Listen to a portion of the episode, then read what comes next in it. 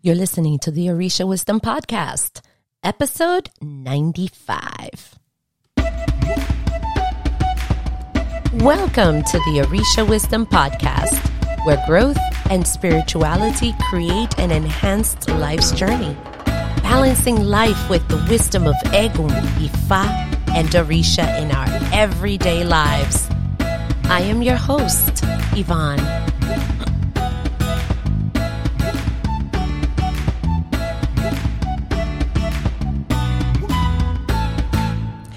Have you ever heard the saying, better late than never?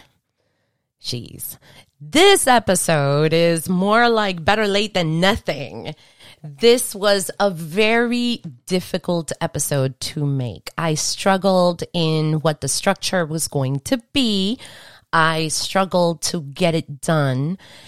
There were a lot of emotions in making this video or podcast. Um, yeah, I don't think I'm going to make this into a video, but definitely into making this episode. It, it, was very, very hard as I am currently in the middle of pushing past a lot of stuff, stuff, stuff, stuff, stuff. And I wanted to say before we get started, before we hear anything else, I wanted to give kudos and dedicate this episode to Luther. This episode is for you.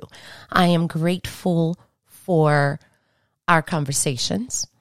I am grateful for your sentiments behind this conversation, so much so that it pushed me past the funk of just staying silent for a bit, even though I was very internal. But Luther this episode is dedicated to you. And before we get started with all this fun stuff, let's listen to our sponsor. This episode is brought to you by Your Spiritual Things. Olubumi Creations has said its last goodbye, and Your Spiritual Things is here for you. Do you love Orisha and spiritual things? Me too. This is why I created a space which is dedicated to creating spiritual things from original artwork, especially calligraphy and lettering pieces, which you can have on your walls. From the 16 Mejis to sayings about the Orishas. How about having a great saying of your favorite art on a mug or a t-shirt? Because why not? There are cards, decals, Orisha offering dishes, which are all made per order by hand. And look out for limited offerings. There is something for many of the Orishas and spiritual folks. And if you don't see something, reach out and let's see what creative spiritual awesomeness we can create for you. Your Spiritual Things was made because going to a store to get something nice for someone in the traditions is hard. And there is too much of the same out there, like the same art over and over. Check us out by going to www.orishawisdom.com forward slash Ivon, and that is I, V as in Victor, O, N as in Nancy. This is Orisha art and spiritual art made by an Orisha worshiper for Orisha worshippers of the world with your spiritual things. You know, I just realized something. I may have to change that altogether because your spiritual things has expanded to different spiritual beliefs. And there's a burst of pagan items there because I think that spirituality is more than one. And what I've learned over the years is that many people follow many different things. It, their spirituality is a little more complex. It's like a sandwich. In order to make a sandwich, you need different layers. And some people follow certain paths and altogether makes up their own spiritual path. So I think I may have to change the wording on that because I'm very, very excited. I do have um, some mugs and things with other spiritual sayings of pagan beliefs. I'm going to delve into the pagan because it is home to me as well. This is how I originally started with paganism and then I came into these traditions. So be on the lookout for that. And what I want to do going forward, honestly, is that I want to have because when you're doing social media, it gets complicated and it gets overwhelming. So I think I'm going to dedicate Instagram at Ivon Reborn to be to show all the artistic things instead of just the religious things. And I want to leave YouTube, uh, at least for this channel, for just the Orisha things. That way things are a little more organized. And that way for Instagram is more of regular life and, and, um, artistic things and ideas and stuff like that. I think that that would be good to make that difference. Okay. Okay. We are going to start and you're probably going to hear a lot of flip flopping of pages because I have a bunch of notes in front of me. This episode is an ode to fathers. Remember what I said earlier? Better late than nothing. I almost did not do it. And it's because there are many conflicts that I have been having with father. And we are going to talk about some of them. And I think that the best way to tackle the issues that I was having is by separating the episodes. This is an ode, ODE, to fathers. If you are listening, then you have a biological father. This person, whether you like him or not, is the other piece which gave you life, from which, you know, you are now living. from him, you have certain traits, either looks, tastes, tendencies. I have a great picture where one of my children is sleeping in the exact same manner as their father, and it's fun to watch. Many of us have daddy issues. But this episode isn't quite to address those issues. Remember what I said? I'm going to separate things. So today we are going to address two types of men a biological father who has always been there for his children, and two, a male who is not a biological parent, however, has assumed the role. So we're going to address these two because Anyway, because that's what we're going to do. First of all, if you fall into any of those categories that I spoke about, one or two, this ode is for you. These traditions are about holding,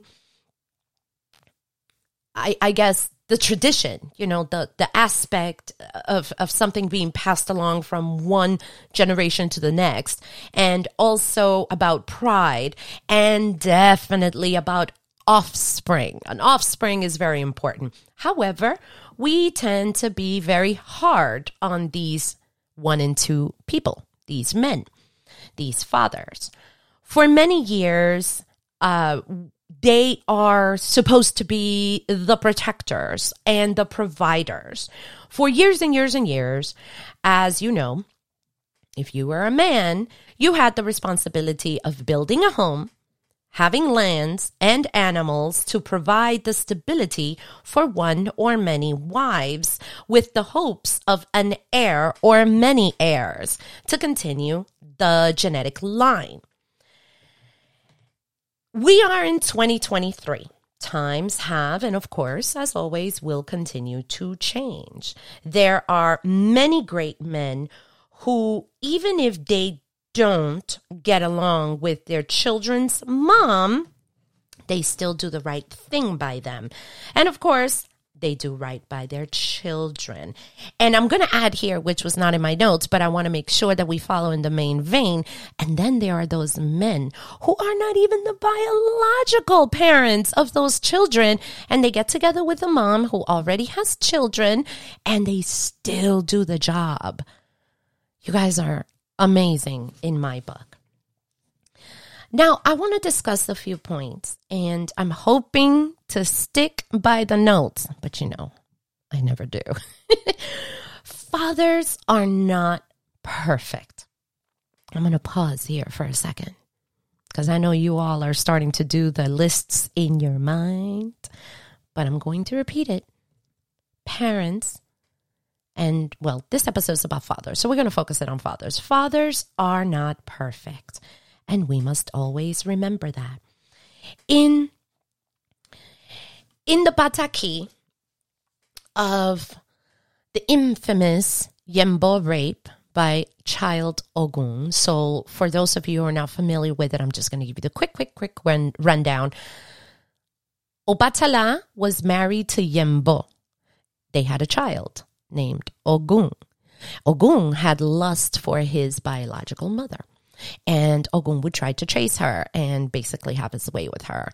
And uh, to make a very long story short, he did have his way with her. And um, Alegbo, of course, he knew everything that was going on. And Obatala got to see it. I got, well, not the act itself, but like during and after. And when he opens the door, it was Yembo who already, you know, knew that Obatala was outside and she was scared. She was petrified. Now, why did I use this pataki? Remember what I said fathers are not perfect, we all tend to love Obatala. Obatala's this. He's the king of the white cloth. He's so super calm. He's the chillest dude ever, right? I'm going to give you an example of non perfection. Of course, he wanted to kill Ogun, but Ogun decided to curse himself. Now we have to deal with the mom. And even though the mom was innocent and Ogun said it's not her fault, Obatala, what he did was interesting. He cursed her children. And if any male child were to be born from her ever at any point, the child would die. Now you would think, but that's not true. Batala wouldn't do that. And you know, Batala's so kind and he's so sweet and he's so mellow and I love him. And he's like always so wise. But you see, when there is certain type of rage, I guess that piece goes out the window. And this is a point where even Orisha lost, like we say in Spanish, los cabales, like lost all common sense. And he knows that she is innocent. He knows that. He knows that, you know, it was Ogun who overpowered her, but there we are. So here I am sharing this with you because we tend to be like, oh, but Orisha this and Orisha that. Okay, well, there's an Orisha one, an example that not even in the spiritual mm, heavenly father have been always perfect fathers. And I don't even want to get into a discussion about the Bible on how many times, you know, God has been destructive as well. And there are some decisions that I still question, like the whole, um, is it Isaac? Isaac situation? Like, why would you want to have father to kill his own son? Anyway, but like I said, hold on a second. Let me adjust the mic a little bit. There we go. Um, I just wanted to let you know that I think that perfection is almost a myth that we may never see. And even with our heavenly heavenlies, I mean, think about it. Olofi or Olodumare, depending on who tells you the story, almost destroyed us over and over. And Maferefun Oshun Yalode, who sacrificed herself to save us more than once. So they lose their tempers. And when people lose their tempers, holy hell. I wanted to say intentions and actions are important. Many fathers carry such a burden, and when things go wrong, some don't handle it well, but they try their best. Note that we're not talking about any man who hits his other half or raises his hands or abuses in any way or any type of violence. That's not what we're talking about. We're talking about the men who have imperfections that are caused by life experiences. To those dads who have over the years done the best that they possibly could with what they had, we must say thank you yeah. Well, don't worry. I'm going to talk about why this episode was so difficult to make. Generational differences for the ages, oh my God, for the ages have caused many rifts between dads and kids, right? Um, I, I'm, I hope I, I hope I didn't write this somewhere. But does anybody did anybody see Footloose? It was like a generational gap, and then there's the whole, you know, but this happened before, and we're trying to do the right thing. So there were rifts. They were both right in their own way, but there was a generational and and different, I, I guess, uh, way of, of of of living life that caused that rift, right? All right. Now back to the notes. I told you I'm going to try one of these days to just go off of notes, but that may never happen. After losing my dad in 2021, things have popped up, which brings me to this suggestion to all the kids who have had a great relationship with their dads and those not so much. So, I have a couple of suggestions for everybody here. Here's one ask probing questions without any judgment. Oh my God, that is such a short phrase and it's so easy to do. And I do that all the time. It's not as easy as it sounds. I am suggesting that you ask them why, what, how questions and be prepared to listen and not to judge and actually just be quiet when you get your answer because you may have a certain issue with your dad. And when you ask certain questions, you may get an answer that doesn't even make sense to you, but understand it making sense to him. Oh, see, and my next in my notes said, may sound easy. you see, I, one of these days, one of these days.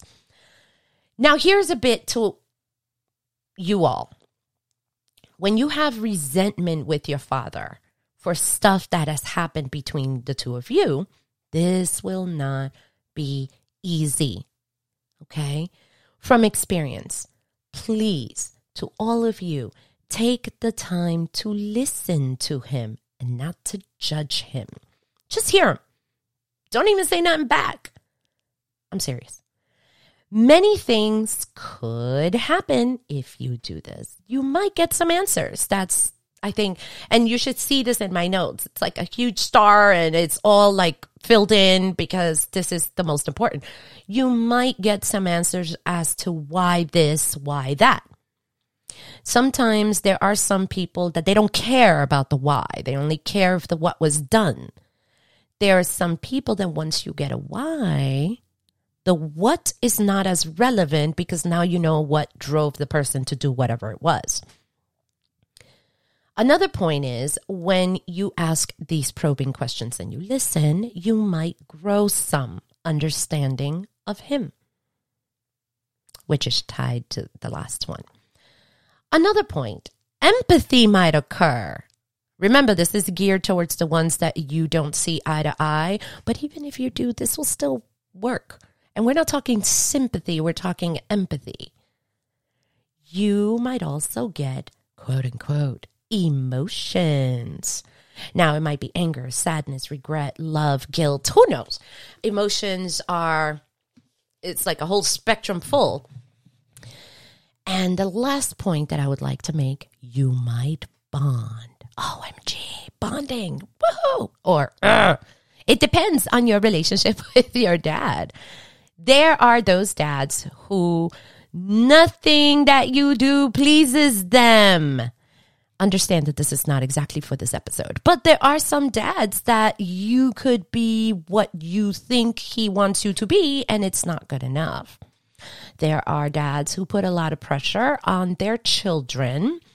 Um, just think of all the therapy you've taken if this is you. But there are some dads that do that. Here are the probing questions and and when they come in, you might be able to find out the why. The I I have this as um hold on a second. Let me just make a little bit of room because I'm about to lean my notebook in another way. Anyway, one common reason is that many dads just want to push their children so that they do better than them.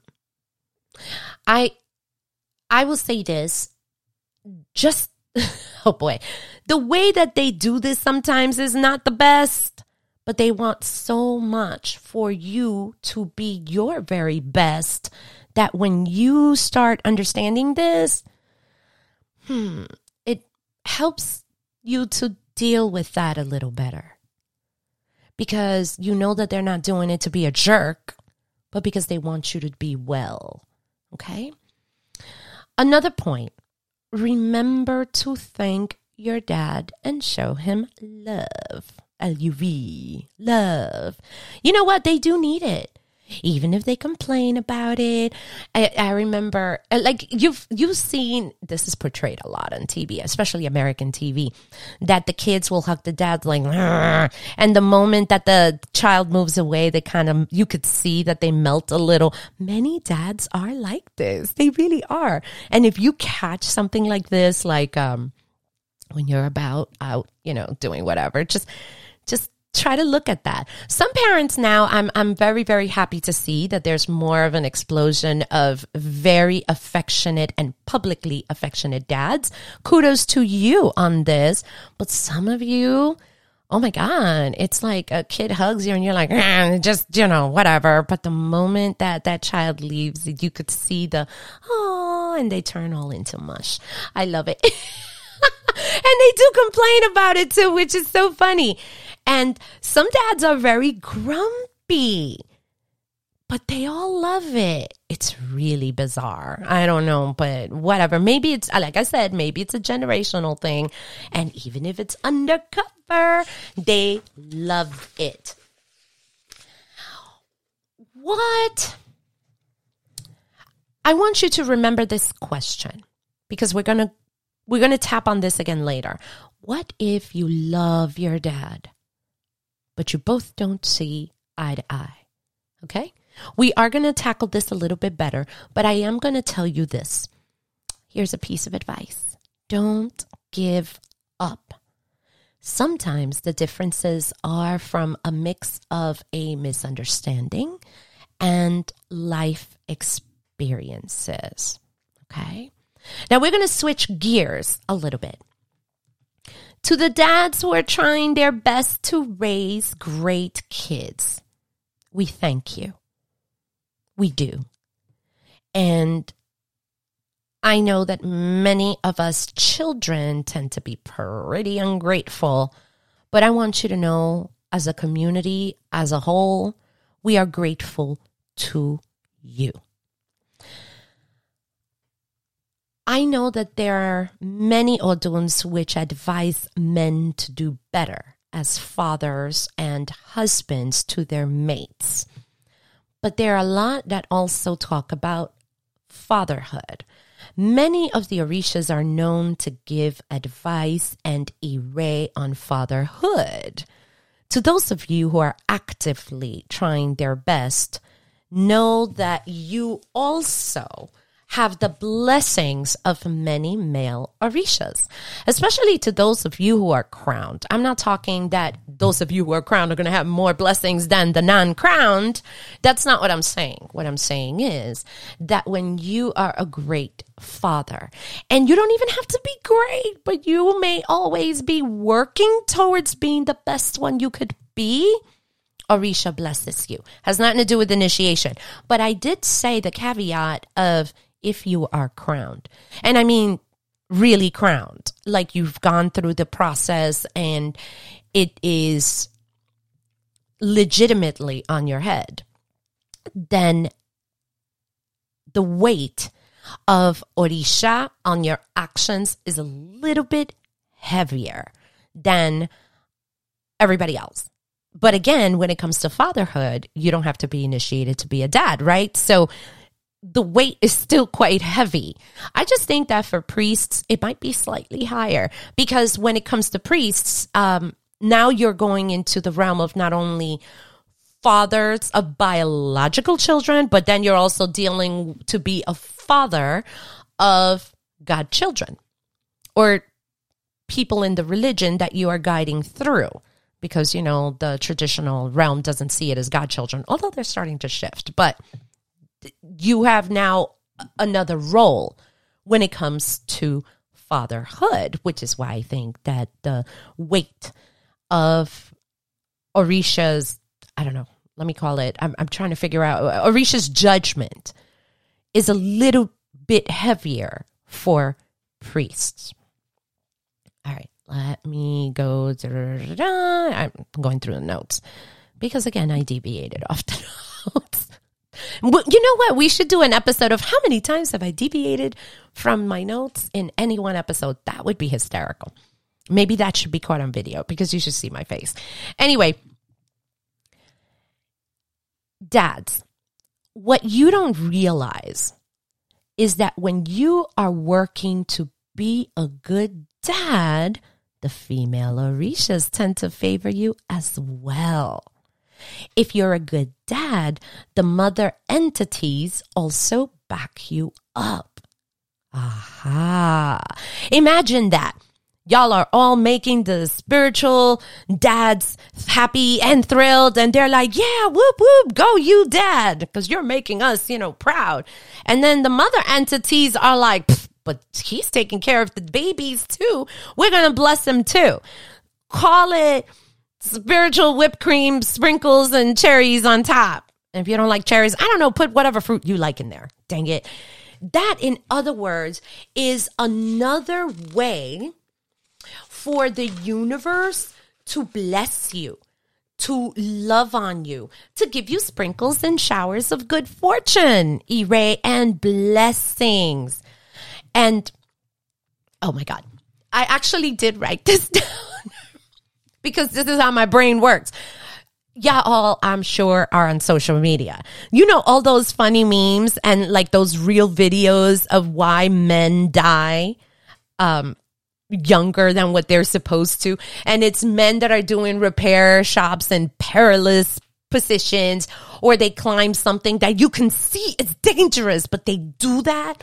And I was wondering, as soon as I was writing this episode, I said, Oh my God, can you imagine if they're, you know, on a ladder to repair whatever the heck, you know, like for the family, you know, to repair the roof, to, to build something and they want to make their family happy and they're doing this because I don't know. I, I don't know if it's just male brain or something, but why would you do that? And the spiritual beings, I'm like, you know what? We're going to hold you up. You're being a good dad. You're being a good man. You're trying to do your best. We're going to keep you from dying through what, you know, somebody else with, you know, common sense of not putting your ladder in that situation would put you in in order, in other words, for you not to die, we're going to bless you because you have been awesome to your children. We don't know, but that is the one thing that came to mind. We don't know the extent of all of the blessings that have come from the spiritual realm to dads because they're doing the best possible thing and, you know, to give them long life. A go. Oh my God. I mean, who knows? I mean, I, I would, I would, I really do believe that. I believe that dads ha- also have a special blessing when they do these things as a thank you from the universe. So we thank you and the universe thanks you. Question for you. What if your father has passed? What if you do not know your father, right? What if you're adopted or, you know, something happened that you don't know your dad? If you don't know, let's say that you're adopted, um, your father, your biological father, remember him by lighting a candle and a cup of water. And it doesn't have to be a huge candle, please. It's just a penny candle or um or um those little little candles oh my God, the tea lights. That's what it is. The tea lights, uh, something. And you say, you know, to my biological father, who are wherever it is that you are, this is to your spirit. Thank you for giving me life. I give you light. No, this is not to be put onto the bóveda, but this is a good practice to have to honor the person who gave you life. I honestly would put this on a separate spot. I would not put this on the Bóveda. And if you are in the Lukumi realm, actually, this is for anybody because anybody can attend misas. He may show up. He may already be there helping you out and you don't even know because you never got to meet him. And the more that you attend these spiritual masses, he might show up or another relative of the family because they that essence dies with the human understanding. Okay? Here's another tidbit. If you know a legitimate Egungun priest, you can go there. I only know a handful of legitimate, and I mean legitimate, fully vetted Egungun priests, and I have fingers left over from just one hand. It you can go there to try to find out more.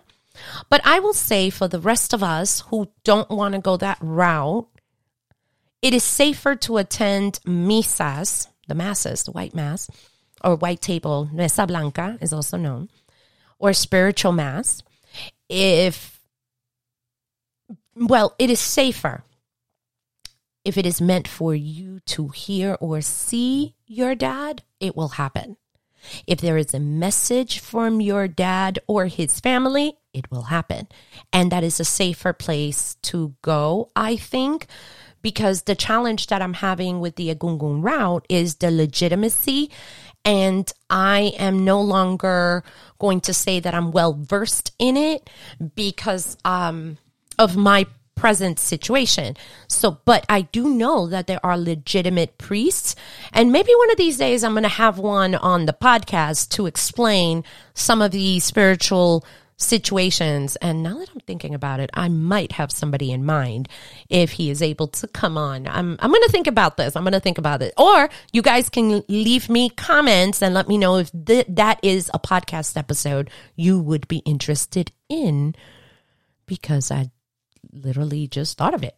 Shoot, I should write that down. Let me see. I'm literally writing it down before before I forget. So, interview with an Egungun priest. Okay. I'm deadly when it comes to notebooks and pens. All right, everybody. Another suggestion that I have, and this is something everyone can do, is to go to your bóveda and or ancestral area and you talk to them about your feelings about your biological father. There are many situations where there are children who are looking for their biological fathers and they do not know who they are. And there's a lot of mystery and secrets revolving the the the how this child came to be, meaning you. So I think that also going to your bóveda that is already established and say, listen, I'm having some issues and I I don't know who my father is. Everybody's keeping it a secret. My aunts, my titis, my whoever. Nobody wants to tell me nothing. And it's creating a void in my heart. Can you help me with it? It may be that it is in your destiny never to find out for whatever reason. I don't know what reason it is, but there might be a very good reason to the why not. Another reason is that when you do make this request, your ancestors may rally around you in another way. A lot of us deal with losses all the time. And sometimes it's not in the cards for you to know. Sometimes um, mothers keep certain secrets from their children to protect them. And there is a particular incident that I know of where people have this person got raped. She was raped. And she never spoke of who the father was to the child, to anybody. But the man that got with her later knew the secret, but nothing else was revealed. Understand that this is a sacrifice the mom had to live with. So sometimes we, like I said, remember the thing of asking probing questions? You have to ask probing questions so that you can understand and have a little empathy. That doesn't mean you're going to understand fully, but at least you'll begin to have some understanding. Okay? And you talk about your feelings, you talk about your concerns. If you're empty, if you're angry, whatever it is, you go there and you talk. When you do this talking, I suggest a penny candle or a small little candle. It doesn't have to be a seven day candle, really. It doesn't. And you talk. This, you know, is to give light to my ancestors and just so that I could talk to you about blah, blah, blah. And there you go. You start. Make sure it's quiet. It doesn't have to be doing the whole collection of prayers. It just you talking. I highly suggest that when you talk in your shrinal space, especially if you're bóveda and for your ancestors, things happen. Things really begin to happen. And they don't happen right away either, but they do happen. So I I suggest this for everybody, especially those of you who have a bóveda, go there. And when you go to the bóveda, what I would add is for your spiritual court. You tell your spiritual court, hey, this is for my guardian angel and for my spiritual court. Can you please work with my ancestors of blood, the sangre, right? Of blood. I'm going through this. Can you help me to understand or can you help me to get over or can you can you please help to coordinate that like make the introduction make the talk i don't know what it is that they do over there i still think that the egun world is like a whole coco thing y'all saw the disney coco movie you know, okay. With Miguel, I'm just saying. I think that is that. I think that the other world is like that. It's, it's something that is beyond our understanding, our human comprehension in this plane. It might be very scary. It might be emotional. You might think that it's retarded, or it might be a rewarding journey. Okay. What if you knew your dad and he passed on? All right. Here's a here's a couple of things. Follow the advice of your good and reputable espiritistas. And I seem to put reputable everywhere because not every espiritista is the same.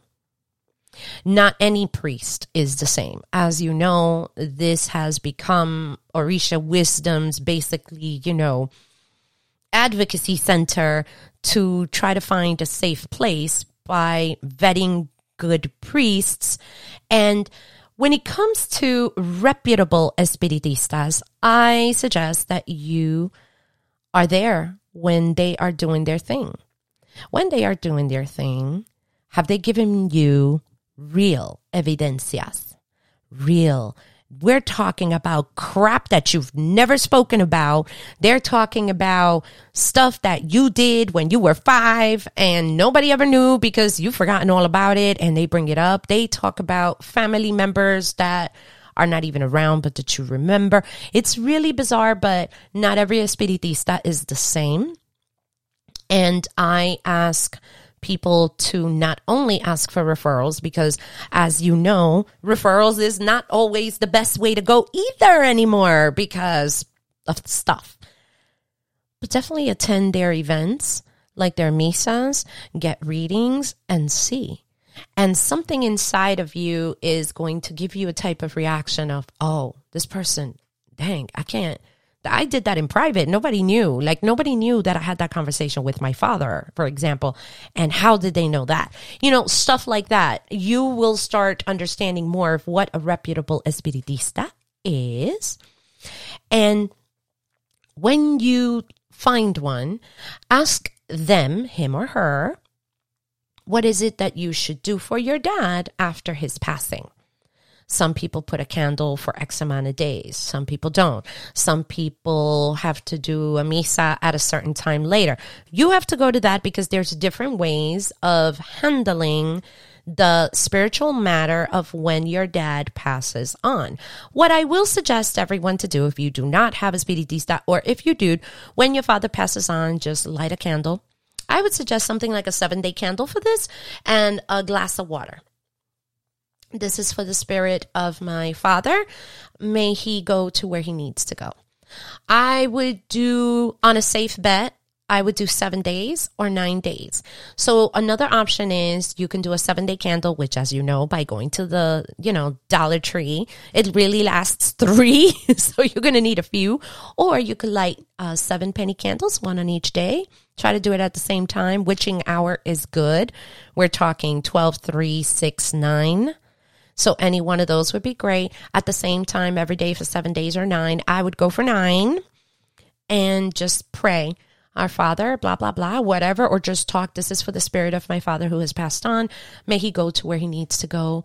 I do not want it to, to disturb his journey. I just want him to to go where he needs to go spiritually in the land of the ancestors. You know what I mean? So it may also be a time for you to grieve because you're you're grieving at that time as well, but you're praying. The the main objective I think would be to for your dad's spirit to go to where it needs to go, where he needs to go. And after this is done, so it, it it varies from priest to priest of when to put him where. But I'm going to tell you, this is very, very funny. Talk, pray, talk to him. And this is after, after he has passed, like well after and feed him. There's some people who are going to laugh when I say this. Feed him, feed him the kind of foods that he used to eat when he was alive. Anyway, I'm going to leave that there. feed him and feed him more than once because they tend to complain. Remember when I asked the question of what if you and your dad don't see eye to eye? Remember that? Don't give up hope. I wrote that with a huge exclamation sign. I struggled with this episode because of not only what is going on in my personal life right now when it comes to father, but since this episode is an ode to fathers, I had to really dig and be honest with my situation as well as situations of people who have been around me. I'm going to tell you this. Big note, like I put note. When Eguns die, when people die, there is a huge possibility that said dead person may be able to see things a bit differently. It doesn't happen with all Eguns. So if you're a jerk who likes to say the word shit every other word, this Egun, when passes on, may do that. If this Egun doesn't like cats, this in life, then this Egun may hate cats in death or not. So there is that 50 50 possibility. So when you understand this, there is a chance this is why I'm saying there you have to go to do your spiritual things and you talk to your dad and you say, Dad, this is what I'm doing. This is how I'm feeling. And da da da da. I miss you. Um, I wish you wasn't such a jerk. And da da da da Whatever it is you need to say, you say it. Your dad might see your world differently. He might see your point of view. He might understand you better after death. And oh boy, it can be very rewarding should that happen. And it happens more often than not. So, this is why I am really, really, really, this is not a, just a suggestion. This is a strong suggestion for you to keep that hope alive because this may change you by giving you inside healing as well, well as spiritual healing, which is going to then make your present a lot more enjoyable, a lot more bearable, just a lot more sparklier. Is that a word? It is a word, sparklier. But you try saying that like five times because I'm not going to try. In true Orisha Wisdom podcast, fashion, this is an ode to my father.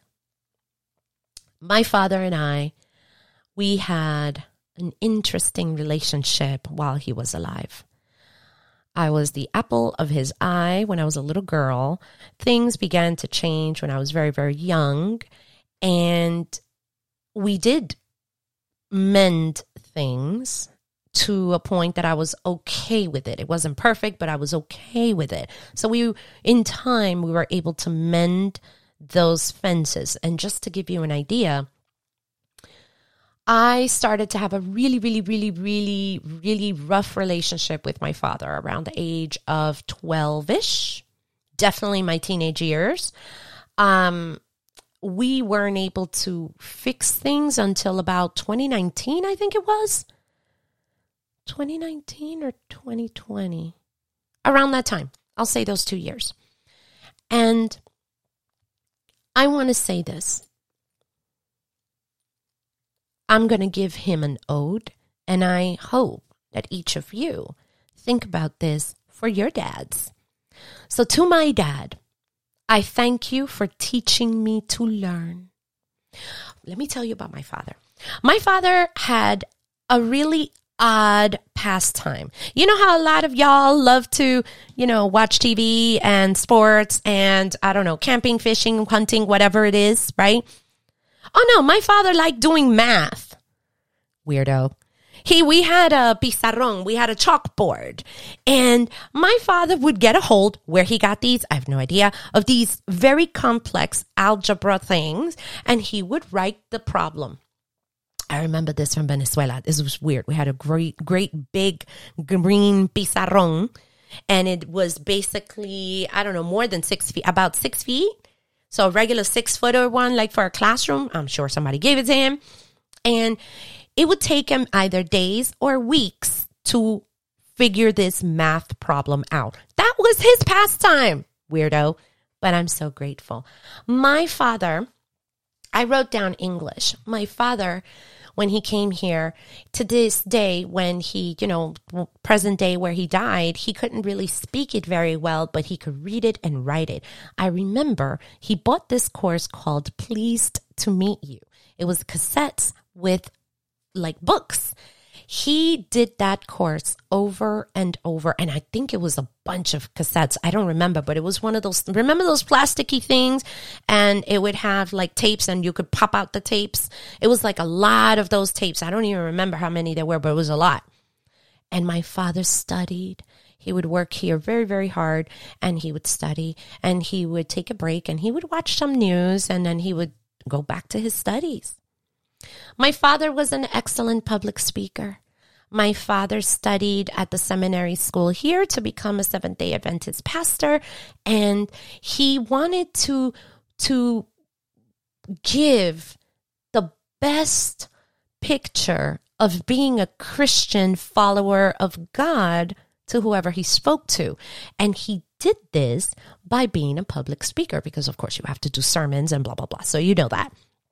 And he taught me that. I remember my father would sit there with his notes over and over and over to practice, practice, practice.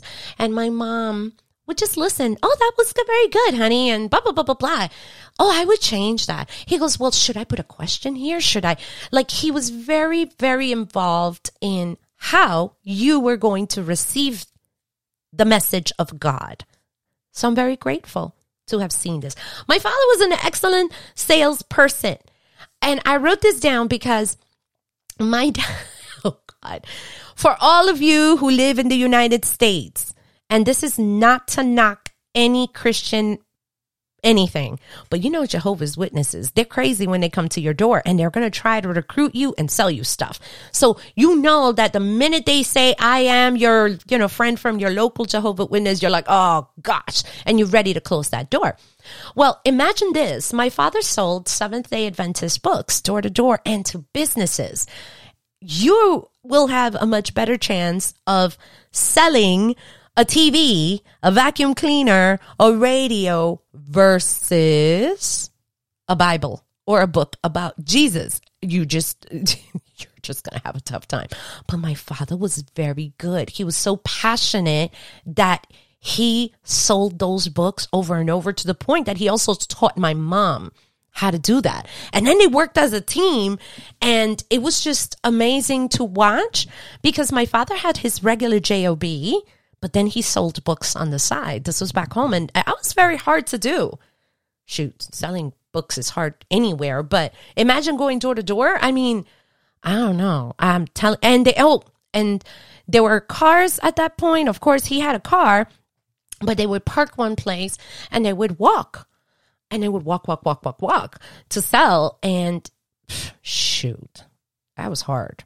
So kudos to you, Dad, for doing that. I wrote, Thank you for being brave. For many years, I called my father to his face a coward. I know you're like, oh my God, Ivon, why'd you do that? Because I felt he was a coward. I felt that he didn't fight. I felt that he allowed people to do things to him, especially here in this country. I felt that he was not a man to, to, like, how could you let him do that to you or let her do that to you? And it took many, many, many years for me to say that that act was not of being a coward. Coming to the United States, for all of you who are immigrants, oh my God, huge, huge, huge, huge, huge, huge kudos to you because it's not easy when you're coming to a new country. You have a change of culture. You have to deal with a new language. You have to deal with fear. And I've spoken in depth about this amongst other circles on how I was taught. I was taught never to look at anybody in the face. If you're going to pay for something at the bodega, just put the money and just say thank you and just walk away because they might know that you don't have a real social security at that time. Don't worry. Everybody is all, we're all, we're all citizens now. So don't come looking for my social security card. I really do have one. And, um, but coming here during that process is scary. And depending on who you talk to, they're going to infuse you with fear. We lived in fear, and his rules were to protect us to stay under the radar enough so that we can go through the legal process without having a legal stain. And now I say that took a lot more courage than cursing someone out, which is what I probably would have done like you, F you, blah, blah, blah, punch you in your face, right? You can't do that because then there's something called police and there's something called records and there's something called, oh, sorry, we can't give you a residency because of that. And my father took a lot of crap from people in order for us to survive. My father worked for this one particular man. I'm not going to mention his name, but I, to this day, I hate him. Sorry. I just haven't evolved that much. Hate him. And oh, and he's dead anyway. Still hate him. He abused my father. He would fire him just to fire him. And then he would rehire him like three days later or a week or two later. And he would do this around holidays. And he didn't pay him any type of normal wages, obviously, because he didn't have a social security and, and, you know, he could do that. My father worked, you know, a good more than 50 hours a week and he was, he would come home with like $250 at the end of the week. And with that, I remember my dad would give all the money to my mom. I think he would keep like 10 or $20 sometimes if he wanted to do, but he always gave her his entire check. And he's like, let's try to make our ends meet. And I thought that that was, but this took, like I said, years for me to realize that my words must have hurt my father so much. And as I'm telling, oh crap, as I'm telling you this, like my eyes are watering because I'm like, oh, this is supposed to be a happy episode. But I know I hurt him. I know I hurt my father. I used to call him cobarde. That's the Spanish word for for coward. And now I see that what he did was way more braver than holding a gun or fighting back because he kept his family safe. And yeah. I need I need a drink of water. oh god. All right moving on to an ode to my father. I'm going to ask, I'm going to, I'm going to say, thank you, dad, for doing the right thing. even when others were cheating. There, I'm trying not to use a certain thing because it was pretty, pretty bad, but somebody suggested for my parents to do something that was definitely illegal in order for me and my sister to have medical care. And I remember both of them said, absolutely not. We are here as guests in this country. We are not going to steal from them. We're going to earn it. We're going to get it. Let's just pray that God will keep us all healthy and God will be our insurance. And I hated him for it. Do you know that? My mom too, but mostly him. I hated them both. Like, why? Let's just do it. I could have, you know, glasses and braces and blah, blah, blah, blah, blah. And he goes, no, we're good Christians and we're good citizens. We don't do that. We don't steal from the country that we are trying to, to be part of. And now looking back, I'm like, damn, dad, that was freaking awesome. And that was very brave as well. And that had one of the highest moral compasses that now I can say because many people they take advantage of the government, they take advantage of other people, they take advantage of businesses, they take advantage of clients, they take advantage of family. And he was one, nope, we are going to do things right. We're going to stand on our own two feet. We are going to do the right thing even if it takes us as long as it's going to take us. Oh, let me tell you, I didn't like that. I was a kid. I'm like, let me get my stuff. I don't want to do the right thing. But he was like, nope, nope, nope. We're going to do that. And I'm grateful to, for him to do that. And um, I wasn't grateful back then, but I'm grateful now. I wrote philosophy. I'm thankful to my father for philosophy. My father did not have the standard education that we all did. He caught up later in life. But when he was young, it's not like he got, you know, education and thought process from school because back then children worked. And the only thing you needed to know is how to sign your name and maybe how to do math because you needed it, but you didn't need anything else, especially if you were from the campo, from the country. And my father did study, but my father was one very big on philosophy. How you think is important. Why you think that way is important. How can your thinking affect another person's thinking. And I'm grateful because to this day, I'm able to have philosophical conversations. And it's so bad because I did not have many of these. I did have some when I was an older person, and mm, I think a few while I was a teenager, but very, very few. We were very not connected. But I'm grateful because that is something that to this day really created a lot of threads in the fiber that is me, Ivon, at this day. Another thing that I write an ode to my father is thank you for the Venezuelan pride. Oh boy. My father is probably, I don't know if he's cringing or smiling right now. boy. But I am Venezuelan born. And coming to this country was very difficult because we were on the bottom of the pile. And I speak about this often um, in the right circles, of course. He never let go of being Venezuelan, ever. He, I don't know. I, I think this is every country, they think they're better than everybody else. he thought he was the best thing ever because he was Venezuelan. And me, I'm like, but we're a bunch of crap we don't have anything. We're broke. We're poor. Um, you know, you talk about these people and that people, they're well better off than we are. Like, what the hell are you talking about? But he held on to culture, to music, to, he would tell us things. Um, coming to another country, you now have to assimilate and Halloween is not a thing Venezuela had. I don't know if it has it now, but we had other things and ours was in February. So when February came around, he's like, Oh, you know, the carnaval is, you know, when the Diablos de Yare come up and blah, blah, blah, blah, blah.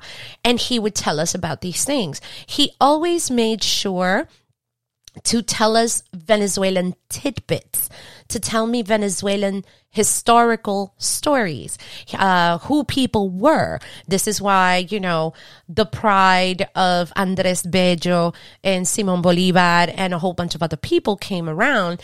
And even stories about local spirituality. Like he always told me the story that Maria Lionza, um, I think they moved her statue from what I know, but it used to be in a certain place in Caracas and Caracas is the capital. And the drunken men, he would tell me the stories, like especially the ones who've been at the bar on the weekend. They, they felt so bad because Maria Lionza was naked with her bare breasts in the it's by the way it's it's it's a it's a statue okay? It's not a real woman. Uh, uh, the statue of Maria Lionza was bare breasted that the drunken men would always go to buy a bra to cover her because you know she's holy to the land. And it was very funny. It was stories like that that even to this day helped for me to connect with my Venezuelan-ness. And another thing is as I was steering away from the pride of being Venezuelan Venezolana, it's that I assimilated way more, especially being married to a Puerto Rican man, to the point that you do not even hear a Venezuelan accent. It takes a long time for me to get the sing song thing out because I turned more Puerto Rican because I didn't feel proud enough and I wasn't made to feel that Venezuela was anything to be proud to be. But you know what, Dad? Thank you for never letting go of that because today I guess I'm a Venezuelan American because it is what it is. And I'm very proud of that today. So I thank dad for that. Oh, and mom too, although this is not an ode to moms because she played her little Venezuelan music all the time. Joropo Venezolano all the way, baby. And the gaitas because we, we got to do those too. My father had the most awesome sense of humor. He had a dry sense of humor. My father did things that I now see very related to how I did. Like my mom is very gregarious and my dad had the driest, most wicked sense of humor. He would do stuff to scare you in the flattest face. And then he would be like, I was just joking. Oh my God. Or he would just, just, he did some he did a lot of pranks. A lot of pranks. One of actually, now that I'm remembering, one of his favorite things to do over the years, if you were eating in a table with him, you had to keep your eye on your food. I'm just remembering this is not even in my notes. My father would steal something from your plate. He would hide it. And you're like, wait a second, I had a piece of chicken here. Where did it go? My father would be flat out. I don't know. And all of a sudden, if you looked away, the chicken would come back. And it was very funny. Or he had this thing and it was just him. My mom did not do this. That if you looked away or if you weren't paying attention, he would put things on top of other things like um, he would put a plate on top of a dish or something on top of a whatever. And like, why do you do that? I don't know. Like he was like, I don't know what you're talking about. And it was funny to him to see our reaction. So for him, I say thank you for your sense of humor. And my father has a horrible way of making his point across. Now, for all of you adults, not the kids and not the teenagers or not the adults who don't do adulting yet, but for all of the rest of us adults, sometimes we have to make hard decisions, right? We are not able to get our children the the things that they want because we have to, you know, pay the rent, pay the mortgage, pay the this, pay the insurance, right? I remember this was in Venezuela. I remember where I was. I really do. We were by a particular cathedral in Caracas. And I said, Papaito, I used to call him Papaito, Papaito, um, why can't we go on vacations? And my father, I remember he was holding my hand and he looked down at me. I don't think I was maybe six or seven, something like that, five, six or seven, it, because I, yeah. And he looked at me and he thought about it and he's like, Ivancita, look at the sky. And I look at the sky. He goes, What do you see? I say, Oh, I see the sky and I see clouds. He goes, Good, very good. What are the clouds doing? Um, well, they're floating and they're moving. Ah, are they moving fast or are they moving slow? I don't know. They're moving. I see them moving. You know, little kids. He goes, See, we don't need to go on vacation because we already are on a vacation. We already are going from one place to the other. Let me tell you, if I knew what face palm was, I would have been damn like that. I can just imagine what my face looked like. Like that was just not funny. But he looked at me deadpan. See, we're already on vacation. So he had like that sense of humor. He tried to teach you a lesson, but it you had to get him.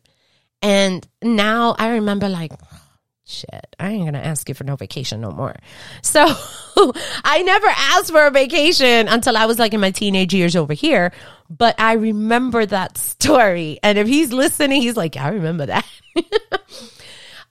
my dad taught us to be a good citizen. I kind of alluded to that earlier, but to be polite, to be helpful, if a neighbor was going up the stairs with a bag, you help her. That is your job. You are to open doors. If there is an, a woman with a child, a pregnant lady, or an elderly, you get up from the bus seat or the train. You help that person. An older person needs to cross the street. You do that. You are kind. You are respectful. Yes, thank you. No, thank you. And when I was a teenager, as you can imagine, I didn't do any of those things. Um, but that's not true. I did help, you know, with the groceries because I, that was already ingrained. But I'm talking about being kind and polite. No, I was kind, just not polite. I was very, very rude. But my father said, you need to do this, not just to be a good Christian, but to be a good citizen. We are guests in this country. They have opened their doors to us. That is the least that we can do. He would tell us. And I'm like, well, my friends don't have to worry about that because, you know, American teenagers are just disgusting. I was one of those too. And he was like, nope, we must be a good, good, good, good citizen. An ode to my father. Thank you for being a reader for life. He was a bookworm. He learned how to read and write much, much later than our children get to read and write. And he knew, he knew the value of books. Our kids here do not appreciate the fact that they have to learn how to read and write. There are places in the world right now that people, including older men and women, would kill for somebody to teach them to read and write. It, it really does open up your world. And I was told for many years that reading books is a waste of time. To those of you who believe that, I'm telling you that's a lie because it does make you think. It does help you. Your eguns may guide you to a particular book in order to make you see a point because sometimes you're explained something 121 times 500 and 501 works because it was written in a way that you can understand it. I also want to thank my dad for the gift of sp- proper speech and language. All of you still remember the whole consomme story. I swear, consomme. But my dad was very much into proper use of language.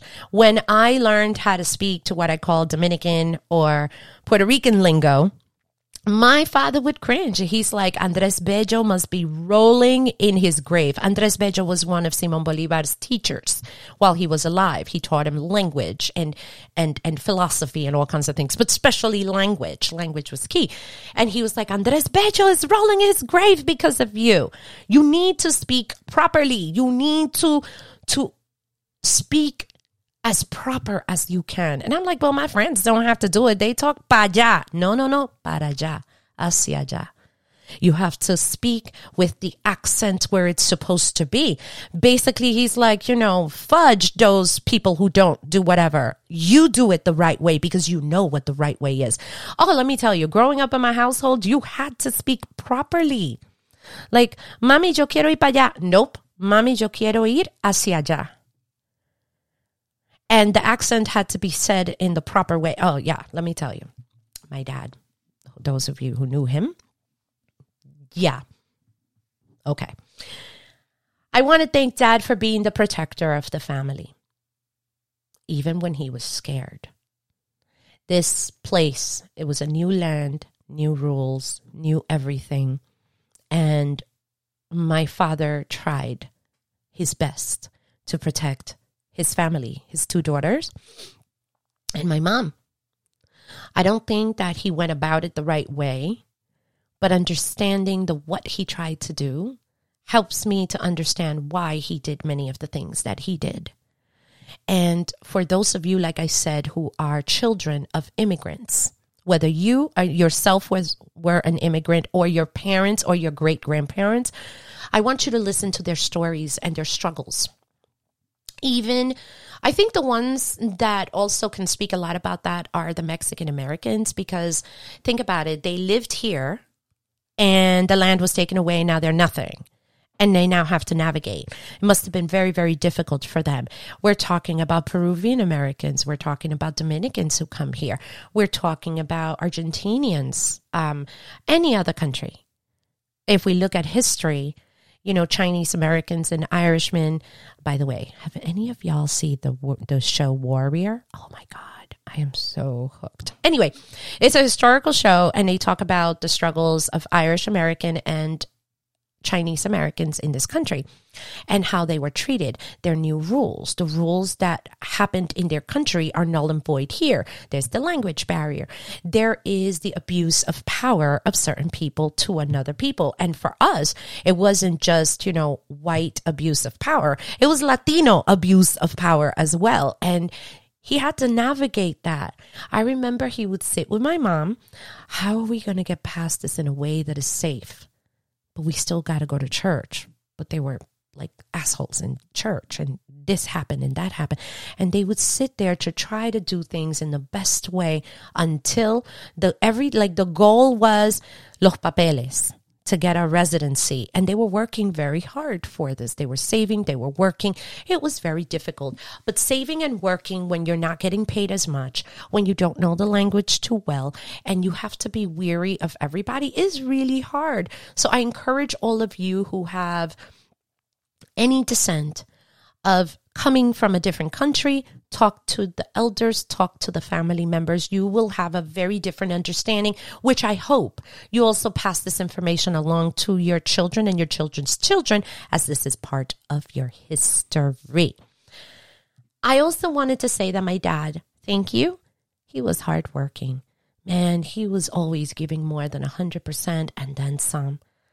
And I remember my father would take me as his assistant which was basically slave labor to me, to help him hold the the, the to hold the, the, the, the ceiling boards, to help him, you know, pass the, the hammer, to stand in the ladder, to hold this and to hold that, to help him, you know, with the paint stuff, whatever it was. Oh no, he didn't let me paint. Don't ever let me paint your house. It, it could be very bad for you. Don't do it. But I helped him. And I'm like, Dad, why do you need to repasarlo? Like you know to go over it again. It looked perfect to me. He goes no honey because when you look at it through the light you're going to see all these streaks. And i didn't see it right away but sometimes when the sun hits it a certain way and i'm like nobody's going to care. He goes no i need to do a great job. And i'm like my dad is an idiot. That's what i said. And now looking back thank you dad for being hardworking. That was the example that you left me. Last he was a great storyteller. Oh my God, he was a great storyteller. My father would tell stories, and he did it in such a way that he would act it out, right? My father act out his stories. And so I remember certain things because of the act that went along with it. So let's say that the story was about a person waving their hands above. He was like, yeah, and the person did like this and they're waving their hands and look at the hands just like that. And I'm like, oh my God, my dad was really there. Mine just stories like from somebody a thousand years ago, but he was a good storyteller. And I used to enjoy his stories. I wish that he would have found more happiness in this country because it was very, very, it was a very, um, tense time.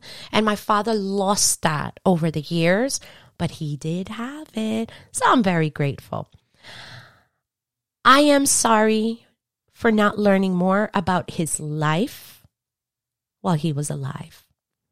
I would have understood you better, Dad. And that's why I'm encouraging all of you to take the time to honor your fathers, the ones who really tried. Even if you don't know your dad, and, and especially if they've passed, a light to their spirit, to that essence. And I want you all to also help me in giving an ode to fathers, to the fathers who have done their best, to the fathers who have not been perfect, to the fathers who are funny, to the fathers who make something out of nothing, to the fathers who really worked hard to make sure that you are still standing today, to the fathers who showed up to graduations to the fathers who did not show up to graduations because they were busy working to make sure to pay your rent. This was my situation. I was so angry with him. And this is why I'm telling you all talk to your dads, talk to family, talk to Eguns, because fathers are such an important piece of the fabric of this that makes you who you are. Thank you, Dad, for giving me life and for bringing us here. I know I cursed you like forever. Why did you bring us here? And now I'm grateful. I'm able to do this podcast in, in English. I didn't know a lick of English when I got here, other than my name is, my house is, my mother is, my father is, stuff like that. That's all I knew. Dad, you gave up a lot so that my sister and I would have better opportunities. Dad, you were a gem you were very difficult. You were hiding a lot of things, but you wanted to do the best. And I think this is what happens with a lot of men. And I just wanted to say this is an ode, not just to my father, but to all the dads out there who are trying to do their very, very best. And sometimes men are complicated when it comes to emotions.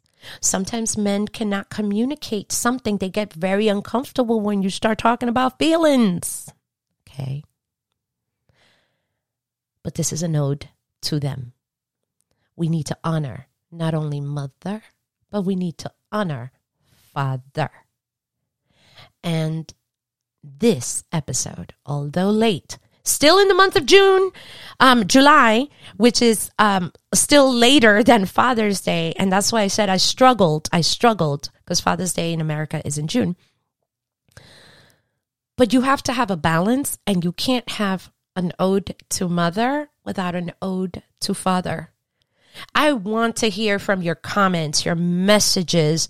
What did you take out of this episode? Did it make you think? Did you hate me for it? Because, you know, your father is such a jerk. Did you want to, like, not subscribe again? Did you talk to him? If he's not alive or if you don't have a way of communicating, did you talk to other family members who may have known him? Did you pray about it? Did you go to your Eguns?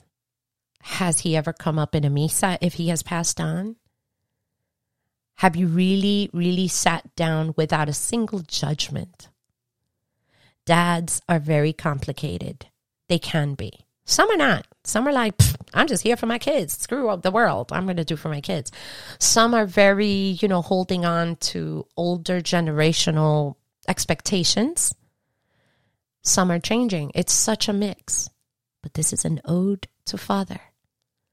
We thank all the male spirits who are around us. This is an ode to all of the godfathers in our traditions who have been there for us. Some of us don't have fathers, but we have godfathers. And some of us need to remember that they are taking care of us in a way as a father should. This is an ode to friends who have taken an interest in your children, who will include yours in their family things. This is an ode to our male relatives who have also taken an interest in our children or even in us. there's an ode to Father. We are grateful and we are all, I hope that we are all going to give an ode to Father more often instead of just in June of every year. And this way, may we all receive the blessings not only from the male entities as well as the female entities. May we do this so that we may also have balance in our lives. I don't even know how long this episode was. I'm so sorry. I totally deviated from notes. You see, this is what happens. So we have reached the end of this episode. I am so sorry that I have not been as consistent. I wanted to thank you for listening to this from the beginning until the very, very, very end. I want to thank you all for still having faith in Orisha wisdom and what we are about.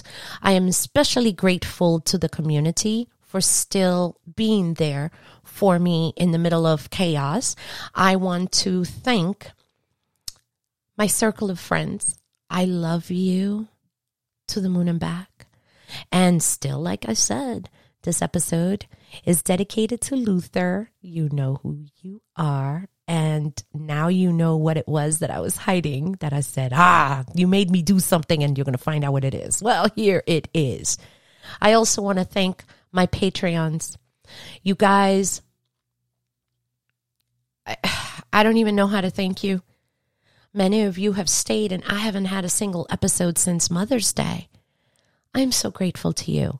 I am going to make it up to all of you, and we are going to have some live events with your virtual Ile, just because this is a thank you to all for being there for me.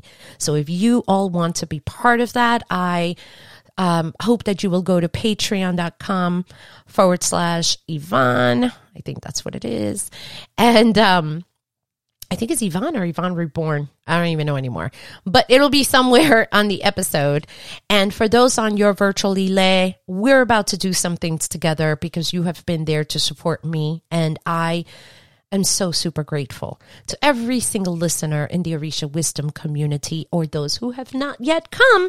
Please go to orishawisdom.com forward slash Ivon in order for you to go to our Facebook group and to be part of what's going on. I'm going to be revamping all of the internet stuff. We are going to be relaunching of Aleyos 101 again. I understand that now these works are a lot more imperative as people are hopefully opening their eyes, but there's still a lot of crap out there. There's still a lot of not legitimate priests doing messed up things. And Stanley, this is for you. You're the one who gave me the word lukusheshe. It wasn't the other person. I'm sorry. I got y'all confused. So Stanley, thank you for the word lukusheshe. So many people are doing that. They're mixing isheshe with Lukumi. I've seen Isheshe stuff mixed in palo too, and not that should not be.